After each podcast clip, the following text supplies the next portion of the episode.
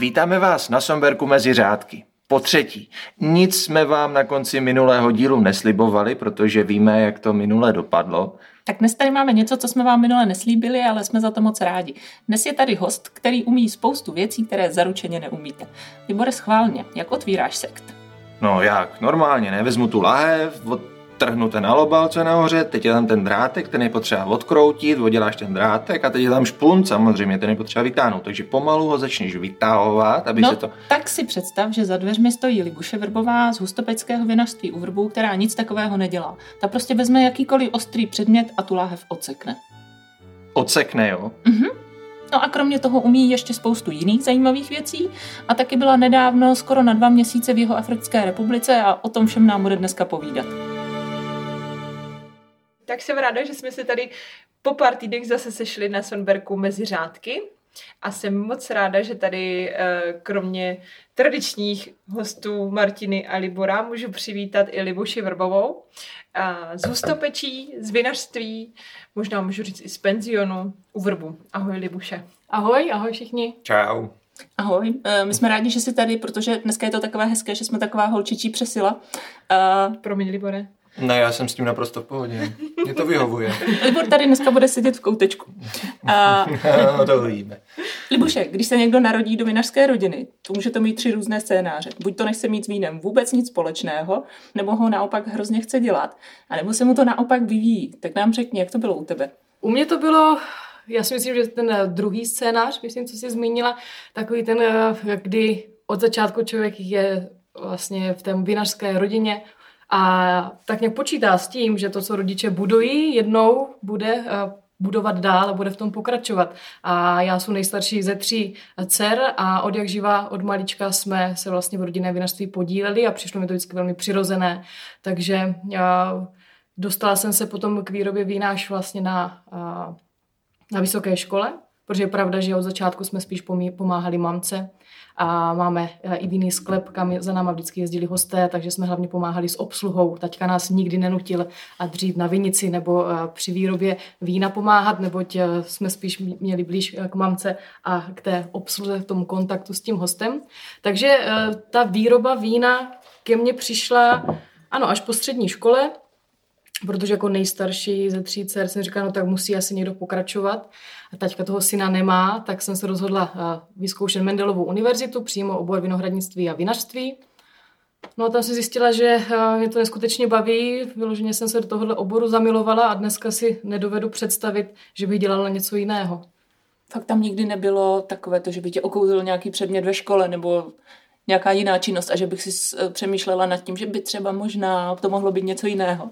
Ne, upřímně řečeno opravdu, opravdu ne. Já jsem vlastně střední školu měla takovou jako klasiku gymnázium a je pravda, že během, během toho studia na střední škole jsem spíš nevěděla, kam mě ten život zavede, co by mě bavilo. A musím říct, že jako kdyby to byla trefa do černého, takže stále mě to baví. Uměla se narodit. Asi jo, uvedlo se. byli, tlačili na to nějak rodiče, nebo byli rádi, že ta cesta byla tak nějak přirozená? A to je, to je častá otázka. Musím opravdu říct, že netlačili. Buď to dělali velmi takticky a jemně, že jsem si toho ani nevšimla, protože já do dneška říkám, že to bylo moje vlastní rozhodnutí, a že chci vyzkoušet vinařinu. Uh-huh. Kterou konkrétně část? A mě to vždycky táhlo do toho sklepa. Reálně jako zpracovávat ten hrozen a vytvářet ten finální produkt. A to mě do dneška drží. Hmm. Akorát takových, že není mnoho, Uh, byl to někdy problém? Uh, nebyl, nikdy. Nikdy to nebyl problém, mě to, mě to vždycky bavilo a tak nějak vždycky ani nevím, proč nás žen není v tomhle oboru víc. Je pravda, že tam třeba můžou být nějaké takové těžké práce v tom sklepě, ale, ale samotná ta enologie, tam si myslím, že je žena i výhodou. Dáši, ty se v tom oboru pohybuješ spoustu let. Eh, máš na to nějakou teorii ty? Proč je vlastně menší procento žen u celého toho výrobního procesu? Možná je to uh, podobný jako s šéf kuchařkama, těch taky není tolik. Uh, možná by to mohlo být tím, že ta práce je opravdu časově náročná a historicky se vždycky počítalo s tím, že ta žena se přece jenom musí postarat o rodinu a třeba konkrétně v době vinobraní eh, je ten sklep práce vlastně od brzkého rána, pokud člověk má eh, pohlídat i vinohrad a být ve sklepě a lisovat a hlídat eh, mošty, tak to je práce do noci. Takže si myslím, že tam bude ten počátek tady té většiny mužů v tomto oboru. Na druhou stranu myslím si, že se z Libuší shodneme, že, že žen u vína přibývá a kromě Libuše určitě zmíníme Dominiku Černohorskou nebo Zuzku Bukovskou eh, z vinařství tři čtvrtě. Teď doufám, nebudu asi všechny jmenovat nebudu, ale přibývá jich a myslím si, že je to dobře. To znamená, že kašlou na domácnost? um, to asi nechám bez odpovědi, ale nekašlou. prostě jsou to ženy supermanky a zvládají to všechno. Jak moc velkou roli v tom, co dneska děláš, hraje ten region a to, kde jsi se narodila, protože ty vinohrady jsou všude okolo. Člověk, i kdyby nechtěl, tak je pořád všude vidí. Ehm, dělá to člověku tím spíš ten dojem, že vlastně nemůže dělat nic jiného? A já možná ještě tu otázku doplním. Eh, když teďka v té praxi se tomu věnuješ, dovedla bys rozlišit, nakolik do toho přispěla ta škola, eh, do té tvé jakoby, činnosti, a nakolik do toho přispívá to, že jsi prostě v tom narodila, od malička v tom vyrůstáš a všude okolo prostě ty vinohrady a víno je. Tak eh, samozřejmě tím, že jsem se narodila v Hustopečích a vyrůstala jsem v rodinném vinařství, tak mě to takhle všechno přišlo přirozené, že takhle to prostě má být. A jak už jsem zmínila, tak eh, mě to zároveň baví, takže je to eh, super. A ta škola mě pomohla hodně. Je to jedno s druhém. Ta praxe je vynikající, že jsem měla okamžitě možnost to, co mě ve škole naučili, si vyzkoušet ve sklepě, vlastně tu praxi jako kdyby tak aplikovat. A musím říct, že jak samotné to vyrůstání nebo ta práce s taťkou eh, měla obrovský přínos, tak stejně i ta, ta škola, takže 50 bych, na 50. Klidně bych takhle řekla 50 na 50 a, a všem třeba, co se rozhodují, jako jestli jít na školu nebo ne, tak bych doporučila určitě ano. Eh, jak moc je těžký, když víš něco ze školy, že by se mělo takhle dělat a třeba uh, tatínek to celý život dělal úplně jinak, tak jak moc je potom těžké ho přesvědčit o tom, že ale ten trend nebo teorie nebo vlastně uh, ve škole nám říkali, že bychom to měli dělat takto. Ale prosím tě. ne, to musím říct, taťka v tomhle je úplně super. Je otevřený? A úplně od začátku byl otevřený, naopak jako kdyby chtěl slyšet jako teda nějaký ten názor třeba jiný, takže cokoliv bylo trošku jiného, co jsem přinesla ze školy, tak okamžitě přijala, nebo jsme se o tom společně pobavili, jestli je to opravdu ta správná cesta. A postupem času, kdy, kdy už vlastně mě tak jako kdyby tu výrobu předával, tak mi dával čím dál větší jako volnost, že dneska už ani se nemusím tak ptát a prostě to tak udělám. Ale musím opravdu říct, že je otevřený. Jak moc ti vlastně věří? Kdy byl ten moment, kdy tě poprvé nechal, jako dělej si to, jak chceš, už jsi velká holka, už to umíš? A až jsem vlastně dokončila magisterské studium, vlastně takže po ukončení jako vysoké školy, tak eh, tam to asi tak jako kdyby začalo. Já nechal mě vlastně první vinobraní bylo 2016, které proběhlo čistě pod mojí rukou a řekl tady to je a dělej si, co chceš. A od té doby, tam se to asi osvědčilo a od té doby vlastně na mě přenechal takové to hlavní rozhodování. Ale není to tak, že by už u toho nikdy nebyl nebo nestál, jako bavíme se o tom společně. Uh, tak jestli dobře počítám, tak tebe už čeká pátý vinobraní. Je to neskutečný, ale ano. Tady si řekněme nekorektní otázku, kolik ti je? A je mi 27 let. Takže ve 22 bylo první? Jo, přesně tak. Je to období, na který se těšíš, nebo je to období, na, se kterého jsi třeba nervózní, nebo máš některému, protože opravdu ve vinařském světě je to asi to nej, nebo určitě to nejzásadnější, jak říká náš Olda Drapel sklepmistr, říká, my máme tu šanci jenom jednou za rok. Pivo si uvaří člověk víckrát, ale to víno se opravdu reálně o něm rozhoduje vlastně u toho vinobraní. A mě by možná speciálně zajímalo ještě to první vinobraní, jestli měl člověk trému. Samozřejmě, já mám tu trému jako každý rok. Je to tak, jak přesně říká Dáša, že máme tu šanci jednou za rok. Co nejvíc oceňují vaši hosté, když přijedou? Co se jim líbí u vás ve vinařství? Za čím jedou z toho regionu? Tak uh, hustopeče mají třeba, co mi první napadá, úplně skvělou tu výhodu, že vlastně jsou takovou, já říkám, takovou bránou do té Jižní Moravy, do toho vinařského regionu. Takže eh, často přijíždí jednak samozřejmě za námi vychutnat si naše víno z našich vinic a zároveň právě naštívit i okolní vinařství, klidně i Somberg samozřejmě, a protože do Stopiči je to všude kousek, dobře se i dostanete na kole, takže to takový jako kdyby krásný výchozí bod poznat vlastně celou, celou tu Moravu, celý ten náš tady mikroregion. A máš pocit, Libuše, že eh, lidi už nejezdí jenom tak za tím moravským vínem, ale ten region vnímají. Tohle je z Velkých Palovic víno, tohle je z Mikulova. Všímají si toho? Protože vinaři v poslední době, aspoň teda tady na Moravě, se to snaží jakoby lidem ukazovat, že to není jedno, odkud to víno je. Poslouchají na to ti lidi už? A, ano, ano, musím říct, že v tomhle směru uh, se to zlepšuje a jde to vidět, že opravdu uh, lidi zajímá, odkud víno pijí, z jaké vinice, z jakého regionu a ti uh, zkušenější vínomilci dokonce už aj vnímají ty velké rozdíly v tom teroa, vlastně v tom, mm. odkud to víno pijí. Takže určitě ano.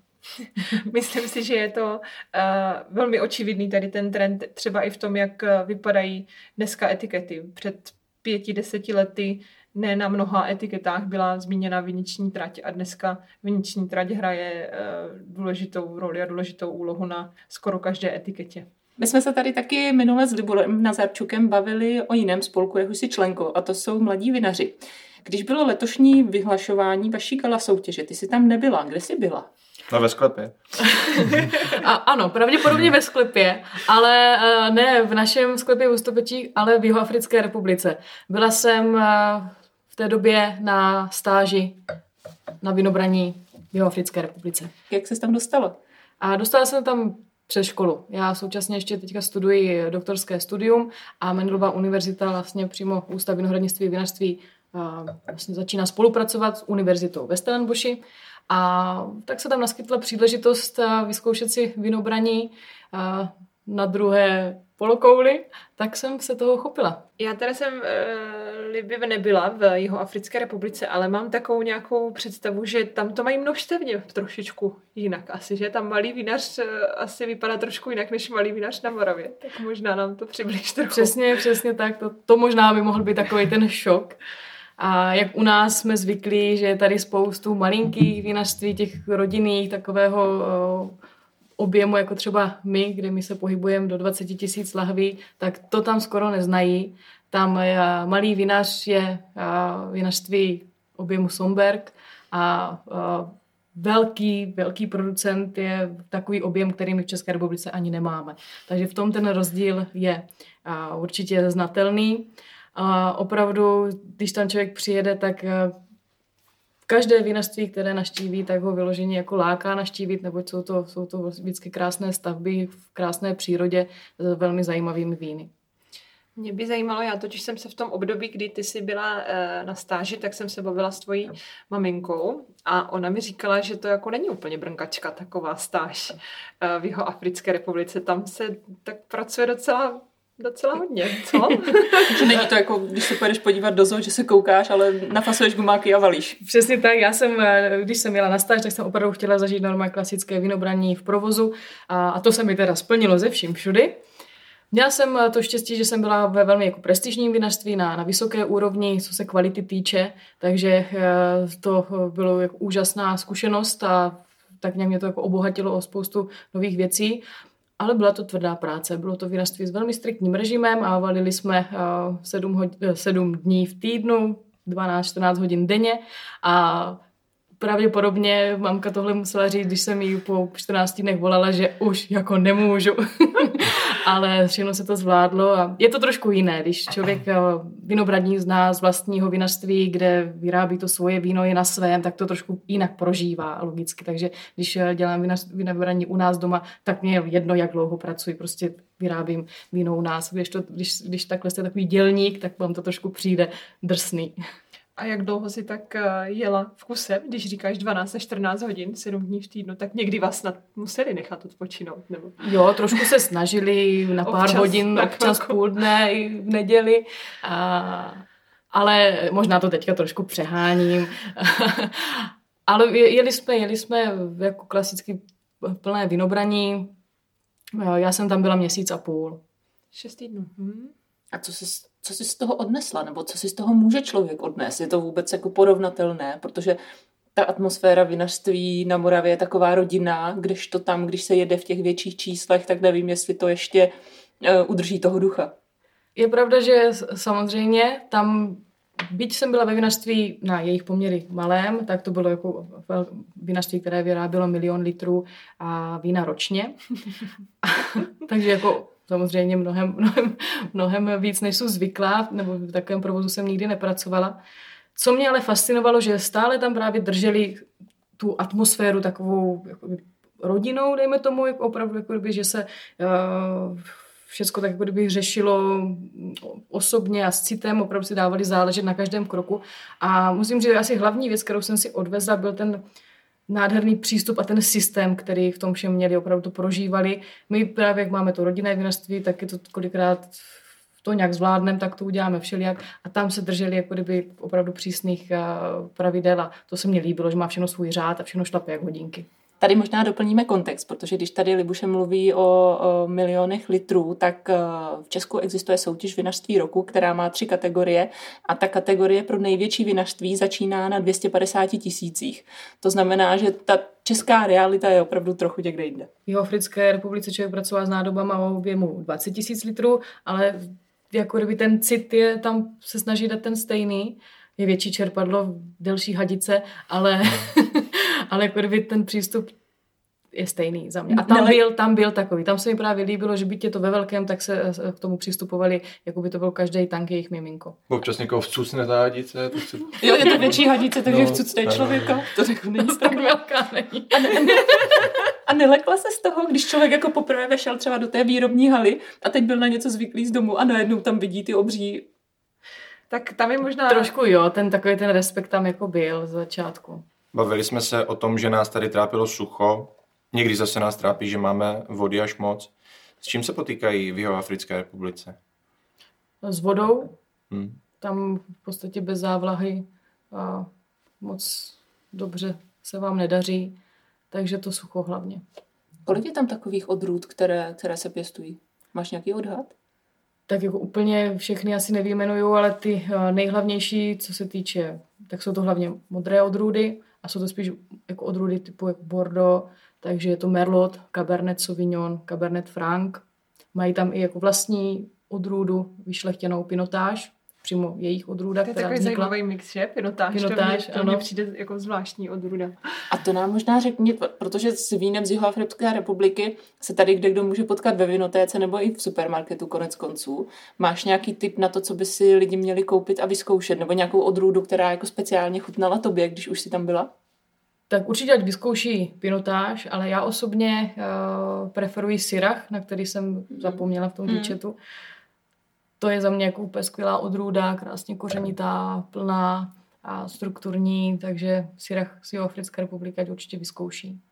Zároveň, když někdo preferuje bílá vína, tak eh, Chenin Blanc, skvělá záležitost. A Chardonnay, taktéž odrůda velice rozšířená v Africké republice. Každopádně to zní, že když je africká vína, tak červená. Dalo by se říct, že jo. Ale záleží, kde přesně jste, ale, ale jo. Tak děkujem za exkurzi, určitě. Pojďme zpátky na Moravu. Pojďme zpátky na Moravu, když jsme u těch vín, moc si nám nepovykládala, co vy vlastně pěstujete v hudbu. Co je vaší takovou vlajkovou lodí, eh, pokud jde o vína? Tady na Somberku je to Palava Rýňák hlavně, a u vás? Tak uh, u nás je to Veltlinské zelené a Riesling Rýnský. To bych jako vypíchla jako dvě naše takové vlajkové odrůdy. A na třetí místo bych posadila Chardonnay a to i z takových osobních důvodů, protože odrůda Chardonnay mě velmi baví. A tak. taky na sudu, vy máte růženku. A taky uh, růženka. Růženka je růženka. Růženka je naše... otázka Martiny. To není hloupá otázka vůbec, protože růženku nikdo jiný nemá. Je to naše tradiční kivé. Je to z viniční tratě růženy mhm. a je to kivé dvou odrůd Veltlínské zelené a Riesling Krínský a růženku vyrábím vlastně z naší nejstarší vinice ve viniční trati růženy. Je vyráběna takovou velmi tradiční metodou, zraje dlouho na sudu. To znamená, vyrábíš ty sama? Začala jsi s tím ty? Ne, ne, ne vůbec. To je právě víno, které začal vyrábět taťka už x let zpátky a vždycky to bylo z té stejné vinice, pozbírané vlastně všechny bílé odrůdy dohromady. Ta vinice eh, má vlastně i pár třeba hlav jiné odrůdy, Riesling Blažský, Silván, ale s převahou veltlínské zené Riesling Rýnské, taťka to vždycky pozbíral naraz, dal do jednoho sudu a s mamkou se domluvili na názvu Růženka. Ano, tak se to v podstatě dělávalo na Moravě dřív. Nebyla odrudová vína, prostě každý měl vinohrad, ten se sbíral, bylo z toho víno. Přesně tak, ano, ano, ano. Hmm. Ale já jsem se chtěla, ty jsi mi to úplně, ty jsi mi to přetrhnutá. Vidíš, jaký to je, vidíš, jaký to je. ne, ty jsi tady zmínila ty sudy, což je určitě věc, která se hodně vyvíjí a je to hodně aspekt eh, těch mladších vinařů. Je to to, čím, co se třeba stalo až za tebe, co děláš jinak než taťka, nebo co děláš jinak než taťka? Nedělám toho jako kdyby strašně moc jinak než taťka. Jako velká část je taková klasika, eh, tak jak to dělával taťka. Jedna z věcí jsou ty sudy, že asi po roce, co jsem tedy naplno pracovala, říkám, tati, musíme vyhodit ty starý sudy, který tady máš už tisíce let a pojďme to trošku, pojďme to trošku obnovit a pojďme s těma sudama pracovat eh, jinak a, a víc. Takže... Ta... Co na to taťka? Cože? A jako proč? No, to bude stát peníze. No tak, co na to, co na to mamka jako pokladní? Aha, správná otázka. tak eh, eh, spíš, tak samozřejmě trošku, trošku koukal, ale eh, sám to jako uznal, že ty sudy už jsou tam dlouho a třeba a neplní už takovou, takovou jako práci, jako bychom si představovali. Na druhou stranu teďka máme vynikající stolky z těch sudů, které se hodí na spoustu příležitostí. Takže vy jste to zrecyklovali. jsme je zrecyklovali. Eh, je tady ale už určitě ještě jiná věc, kvůli které my jsme moc rádi, že jsi tady. A to proto, že ty ovládáš jedno takové specifické umění. A to je sekání sektů. Ona ho totiž ovládá i naše Dáša mm. a my se k tomu prostě musíme dostat. Jak se to tak stane, že člověk umí takové věci? Kde se to přiučí? Jako úplně první to kontakt... Nemáš otvírák po ruce? No, jasně, tak si vemeš největší nůž, který máš v kuchyni a začneš to tam šmudlit, jo? No v podstatě jo. počkat, počkat. Tak ne, vážně. Úplně, úplně ne, ale úplně ta první uh, sabráž, nebo první moje setkání ze sabráží bylo takhle vyloženě doma uh, s taťkou a vyloženě... Kolik si toho měla v krvi? Já si myslím, že to právě byla první láhev, takže ještě, ještě nic. a, takže první moje odseknutí bylo eh, doma eh, kuchyňským nožem, no a potom se to začalo rozvíjet na vysoké škole, kdy moji kamarádi se věnovali sabráži a mi se to vždycky strašně líbilo a zajímalo, lákalo, takže jsem se k ním tak nějak jako zapojila a sabráž se stala mým koníčkem. Je to v podstatě taková vzrušující činnost, která opravdu baví jak eh, toho, kdo otvírá, tak si myslím, že i ty ostatní. Proto ostatně se už kolikátým, třináctým rokem bude konat eh, velké no, mistrovství, no, mezinárodní no, no. mistrovství republiky. Přesně. Eh, tentokrát už ve Valticích, abychom to uvedli na tu správnou míru, tak Libuše už dvakrát ano. Dvakrát vyhrála soutěž a já jsem za to hrozně ráda, protože je první žena, které se podařilo po těch vlastně deseti nebo jedenácti letech nadvlády mužů v této disciplíně, tak uh, Libuše konečně byla ta, která převzala žedlo, že, žezlo a byla to žena. Co všechno pro to člověk musí umět? Jak se to dá natrénovat? Já si to vůbec nedovedu představit. Jasně. Já bych to asi možná vysvětlila, že vlastně nejde potom, když už se té sabráži věnujete nějakou chvíli, tak to není jenom o tom, že opravdu jako tou šavlí nebo tím nožem odsekáváte na hrdlo lahve šumivého vína, ale musíte být potom už trošku kreativní a v tom potom začíná ta hlavní taková zábava, čím vším se to dá odseknout, jakým způsobem se to dá odseknout a to je v tom vlastně i celá ta soutěž. Takže já ještě dodám, v jaké poloze. V jaké poloze, ano, přesně tak. Takže v tom člověk může být maximálně kreativní a, a to je to, o čem, o čem, pro mě, no, o čem vlastně většinou ta soutěž je, že musíte ukázat jako kdyby tu, a, tu kreativitu a t, tu technickou zdatnost, jako kdyby tu láhev otevřít. Což uh, doplním to, že poslední tvůj opravdu, že já jsem nevěřila svým očím, když jsem koukala na to video, pustíte si to video, uh, protože uh, Libuše už to posunula až na tu úroveň, že tu lahev vyhodí do vzduchu, ve vzduchu ji sekne a pak ji znovu chytí, což za mě teda obrovský A úplně s klidem a s přehledem ti to nalije do skleničky ten zbytek, jo? jako vážně? Když tam něco zbyde. Uh, jako vážně. Musím teda, tady bych musela, musím zmínit, že to je díky mé sestře, protože já vlastně před každou tou soutěží člověk musí trénovat a ten trénink nejde dělat jinak než s originální lahví, takže samozřejmě je to kolikrát i velká party, protože tu láhev člověk musí vypít. A moju sestru jednou napadlo, tak my jsme přemýšleli, co vymyslet, jak, jaký nový předmět nebo jaký nový způsob. A ona už tak jako trošku už otrávená z toho celého večera, jak furt něco vymýšlíme, tak to vyhoď do vzduchu, chytni, ne, a jdeme. Říkám, by neblbně, nesmysl. a říkám, jsem si klepala na čelo, že přece nemůžu vyhodit láhev. A...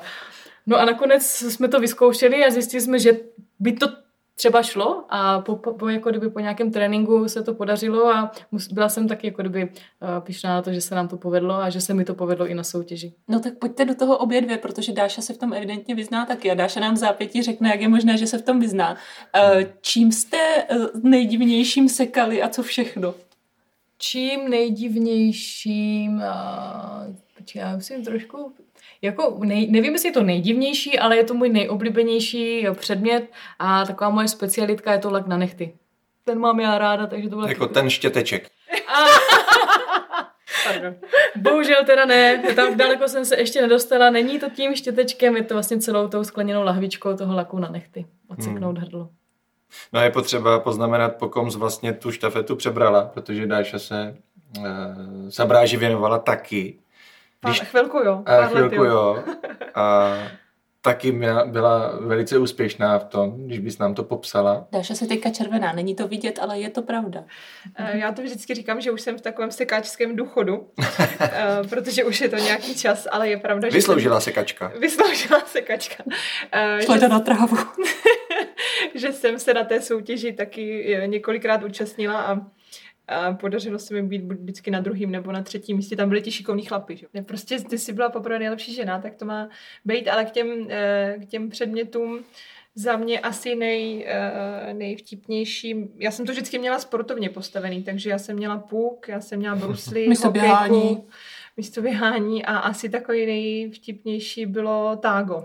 Mm. Nicméně možná proto jsem nikdy nevyhrála, protože tak, jak jsem to měla krásně natrénovaný z té zahrady, kde jsem taky poctivě trénovala, tak mně se to potom bohužel na tom pódiu e, nepodařilo, takže bronz nebo stříbro to bylo tehdy. Jakože jsi vzala brusly na pódium, že jsi vyhrabala někde doma a no, jasně. šla si na pódium z bruslí a sekala tam lahve. Ano, ano, to vždycky, každý ten soutěžící má prostě plnou nějakou uh, ošatku, mě napadlo teďka slovo. Uh, každý ten soutěžící si sebou na to pódium bere několiko na, několik nástrojů, protože v té volné části se seká asi 10 lahví, ne? Se může seknout 9, 10 sektů. 10 až 12. 10 až 12 do konce sektu, takže tam prostě musíš předvést tu kreativitu. Uh, já si pamatuju, Libuše jezdila na skateboardu a sekala u toho, to bylo taky skvělý. Takže ano, ano. tam de facto to spíš o ten performance a o to, aby se to podařilo všechno. Tak to možná řekněte, co se hodnotí na takové soutěži? Jestli se vám to povede a jak kreativně se vám to povede? Přesně tak to je. Tam je to, když, to, když jsme to tak jako stručně popsali, tu soutěž, tak je základní kolo, kde člověk musí uh, ukázat uh, i jako takovou tu somelierskou zdatnost, takže musí sekt umět i správně naservírovat bez sabráže, tak jak kdyby ten správný servis šumivého vína vypadá. Ten vypadá jak? A je to vlastně klasický servis, například třeba v restauraci, když si zákazník objedná šumivé víno, tak jak ten sommelier postupuje od založení skleniček, představení lahve, a popisu vína, a správnému nalití, už taková, taková ten krásný e, servis. Jak, servis podle etikety. Podle etikety, přesně tak. Naopak právě tiše otevřít láhev a dát nabídnout korek a podobně to má všechny ty, ty, tyhle náležitosti. A hosté nebo vlastně mm, porota vám klade otázky, aby si prověřili i vaši jako odbornou jako doby, znalost. Potom ukážete v základním kole um, sabráž, klidně jedné lahve, jenom že teda jste schopní otevřít šumivé víno bezpečně, že během sabráže nikomu neublížíte. Potom postoupíte do semifinálového kola, kde musíte odseknout tři lahve. Tam už eh, se hodnotí eh, jednak i ta nápaditost, jakým předmětem jste odsekli nebo v jaké poloze a bezpečnost, jestli, protože přece jenom, když odseknete láhev, tak eh, může odletět střípek skla, nebo vždycky odletí, je to hrdlo, ten vlastně ten skleněné hrdlo s, tou, s tím korkem, takže abyste jako kdyby dodrželi všechny bezpečnosti. Když všechno se vám podaří, odseknete láhev na první pokus, tak máte šanci postoupit do finále. A finále je právě, jak už jsme se bavili, taková ta, ta show, kdy máte pódium a volnou ruku. Máte 12 lahví a, a vlastně dělejte si, co chcete a ukažte nám, jak, jak jste na tom. Je to soutěž veřejná, takže kdokoliv, kdo má zájem, tak může přijít a právě si na, tu, na to vystoupení podívat. A u toho už se potom člověk může klidně stavět i na hlavu. Doslova. Dělá to někdo? Dáša. ne, no, počkat, tady nám Dáša dluží odpověď, jak se k tomu dostala ona. Um, já jsem se k tomu dostala, když jsem u vysoké školy pracovala v Brně v restauraci uh, s vínem, tak tam jezdili právě uh, vinaři, kluci Prokešovi a vzhledem k tomu, že Kamil v té době Kamil Prokeš právě končil, protože tuhle soutěž může každý vyhrát jenom třikrát a pak uh, přenechává tu možnost dalším, tak Kamil právě končil, tak hledal adepty, kteří by se současnili té soutěže. Byl draft? A byl drafta nějakým způsobem, vzhledem k tomu, že jsem měla zkušenosti s tím servisem, tak jsem uh, byla očividně vybrána jako dobrý adept a pak už se to, se to tak nějak uh, posunovalo dál. Nebuše, takže ty jsi byla taky draftovaná? Uh, měli jsme úplně stejný start s Dášou, taky za všechno může Kamil Prokeš. tak možná uh, jsi, nebo určitě jsi přála mít vlastní sekt a to se ti splnilo? Ano, to je pravda. Vzhledem tomu, že se věnují té sabráži, tak uh, jsem potřebovala tréninkový materiál. nějaký tréninkový materiál a začali jsme vyrábět i sekty, takže to, to se splnilo a to se daří a má to úspěch, takže uh, plánujeme jako kdyby tu produkci těch sektů trošku rozšířit. Mimochodem zeptám se na ten sekt, protože ne každý z vinařů má odvahu si ho dělat sám. Vy si ho děláte komplet celý sami? A je to tak, že my nemáme na to tu technologii, abychom děláme klasický sekt a tradiční metodou a nemáme technologii na to, abychom a, vlastně a, degoržovali. Takže tady ty takové ty... Kde co? a to je vlastně... Degoržovali. Degoržovali. Ty nevíš, co to je degoržovat? Ne, nevím. Já Přizna, taky ne. Přiznám se. No, on taky neví. Tak co to je? Uh, v degoržování je vlastně taky ten závěrečný krok, kdy jakmile vám už uh, sekt dostatečně nazrál v lahvi a chcete ho připravit jako kdyby už eh, na pití, tak se musí vlastně odstřelit ta, ten kal, který je v tom sektu, tomu se říká ta degorzáž. A to není úplně jako kdyby jednoduchý krok. Mm-hmm. Takže a na to je potřeba jako kdyby speciální, jako jednak úplně na začátku potřebujete speciální lahovací linku a, a zároveň potom i tady linku na, to, na tu degorzáž a to my třeba nemáme, takže tady tyhle kroky se dělají službou. Ale hmm. já reálně jako vyrobím základní víno a službou si ho nechám lahvovat, potom degoržovat hmm. a, a to je vše. Libuše, eh, vidím, že jsi v tomto období ve formě. Mám takový, mám takový pocit, že za tím stojí tvoje sestra, protože my teda na Sonberku říkáme eh, a snažíme se naplňovat naše moto víno všemi smysly, ale holky Vrbovi do toho eh, v tomto období, které máme za sebou, šlápli ještě teda intenzivněji. Co jste vymysleli, holky? Uh, ano, tak teďka uh, ta situace, která, která celé dva měsíce nás zastavila uh, ve vinařství, nás uh, dovedla k tomu něco vymyslet a nějak se, nějak se realizovat. A mám sestru, mám, mám dvě sestry a prostřední sestra, ta je zase blázen do sportu, studuje trenérství, tělovýchu a podobně. Takže jsme se rozhodli spojit víno a sport. A natočili jsme pár takových jako sérií vína po tréninku, kde úkolem bylo vždycky si krásně zacvičit, což měla na starosti moje sestra. A jakožto trenérka vždycky připravila trénink, který jsme si odcvičili. To byla ta náročnější část. a potom jako za odměnu jsme si vždycky otevřeli láhev našeho vína a vlastně jsme, jsme si jako kdyby povykládali o víně. Takže to nás, to nás takhle jako bavilo společně a zjistili jsme, že to není vůbec špatný nápad takhle jako odlehčeně propojit sport a víno a máme v, prá- v plánu vlastně tady tu myšlenku nějak držet, trošku to rozvíjet. Bude to mít pokračování?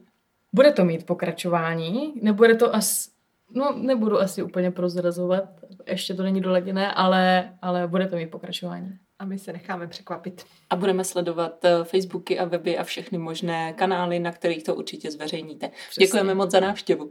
Já děkuji za pozvání. Tak se mě krásně, Libuško. Vy taky. Děkujeme.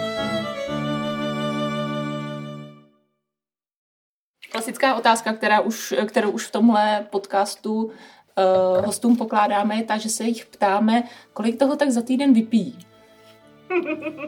Načež následoval Neboj. ze strany Libuše obličej, který nebudeme publikovat. Neboj, nebo že my jsme odpovídali a to číslo nebylo malé.